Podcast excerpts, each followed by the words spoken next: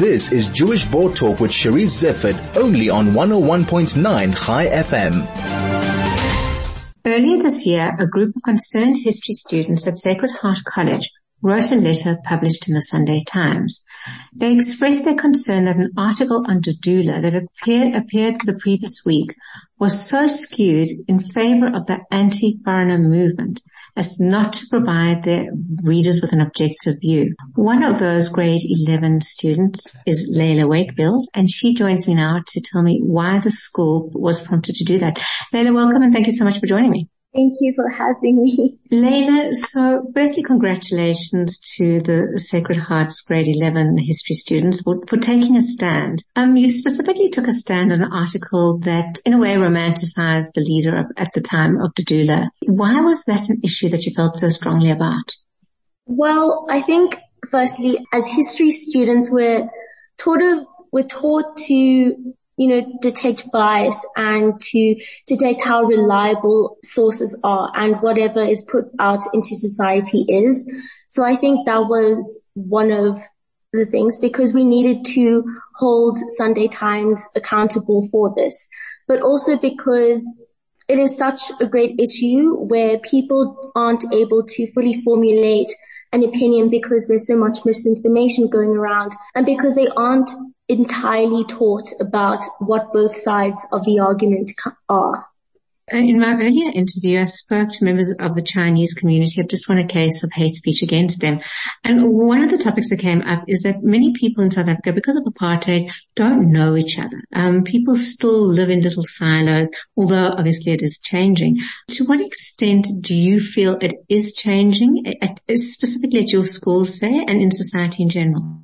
I think at Sacred Heart, it's been changing quite rapidly. We, we aim to conscientize students and parents at the school as much as we can and we, and to really put forward, uh, the ideas of, you know, diversity and integration.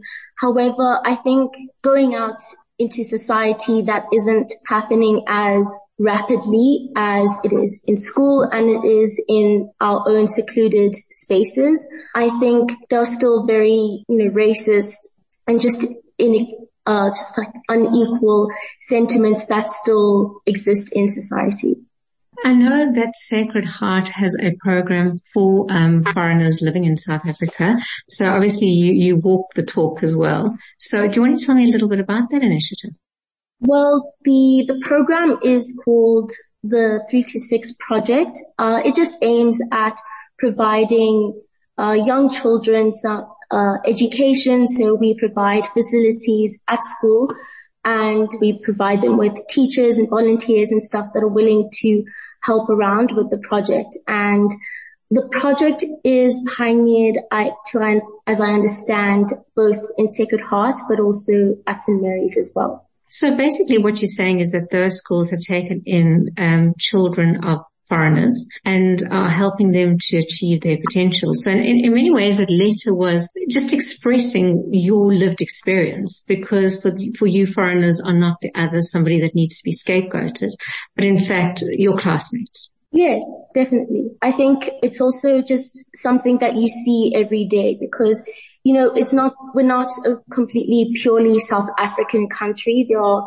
people of many ethnicities and from other countries. And I think we need to recognize that and to welcome them as well, even if, you know, there is some sort of conflict happening between different groups. I think we still need to be, you know, welcoming towards them and cater to them and to try and live amongst each other as civilized as possible. And I think having the 326 projects at our school is also one way in which we can adopt that attitude as well. What struck me about the letter is it was so wonderful to see a young voice in an established paper like the Sunday Times. Um, and I just wondered to, to, what extent do you think the youth have a voice more now than they have any time, not only in mainstream platforms, but also on your own platforms?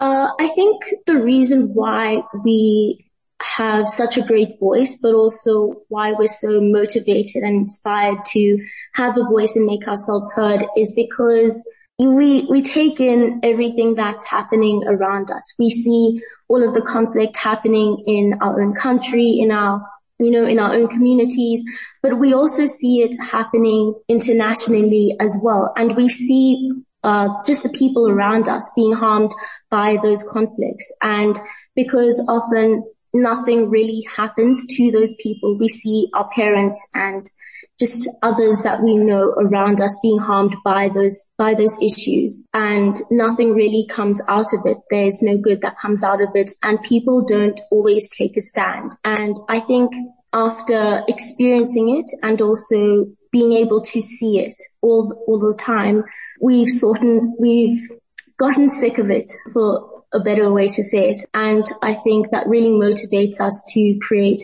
some sort of change when that change we want isn't happening.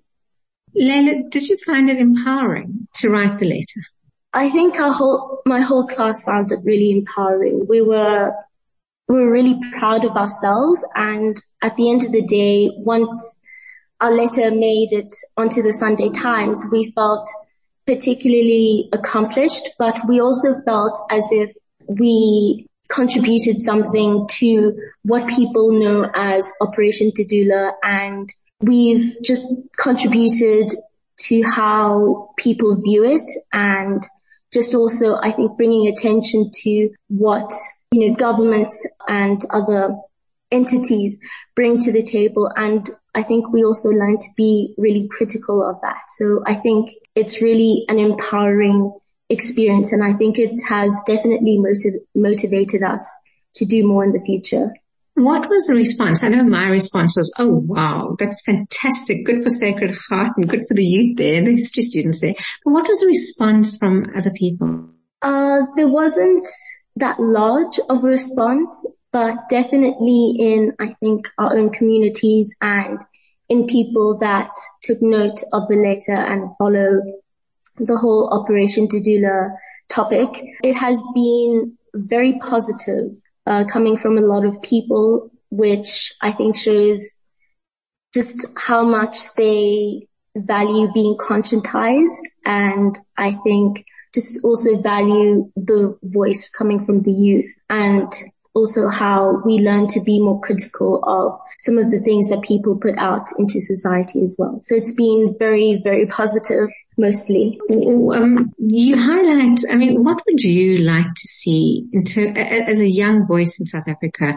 How would you like to see the issues around xenophobia being played? I mean, we've had a really rough week in South Africa with the Zama Zamas and, um, how would you like to see, what leadership would you like to see? I'd just like to see more people taking a stand. I think it's been like other issues. We've been in a way quite silent and a lot of the stuff that gets put out, uh, in as a counter to what Operation Dudula does has often been shoved under a rug. And I think we need to be motivated and inspired in terms of leadership and just taking action against, you know, those really harmful sentiments and those harmful actions that projects like Operation Dudula put forward. Uh, you talk about being empowered and, and being able to speak out and, and the youth having a voice. I feel very confident knowing that, you know, you are the future and you have the power and you care. Uh, what, what message would you like to leave the Chai FM listeners with? I think just to stand up for what is right, to be critical, especially of some of the people that help shape our opinions and our views on topics such as this. Because at the end of the day, I think it's the most valuable thing that you can do because that can help create some sort of change and create some sort of movement, form of activism at the end of the day. I think just having complete knowledge, objective knowledge as well is extremely important. So just to remember to conscientize yourself and educate yourself as much as possible before you try and take a stand against something. Leila, thank you so much for joining me. That was very inspirational. And again, I'd like to congratulate you, your grade 11 uh, class, history class, your teacher, and of course the school for taking a public stand and, and fighting in a way for what you believe in. So thank you very much. Thank you so much. That was Leila Wakefield, a grade eleven history student at Sacred Heart College.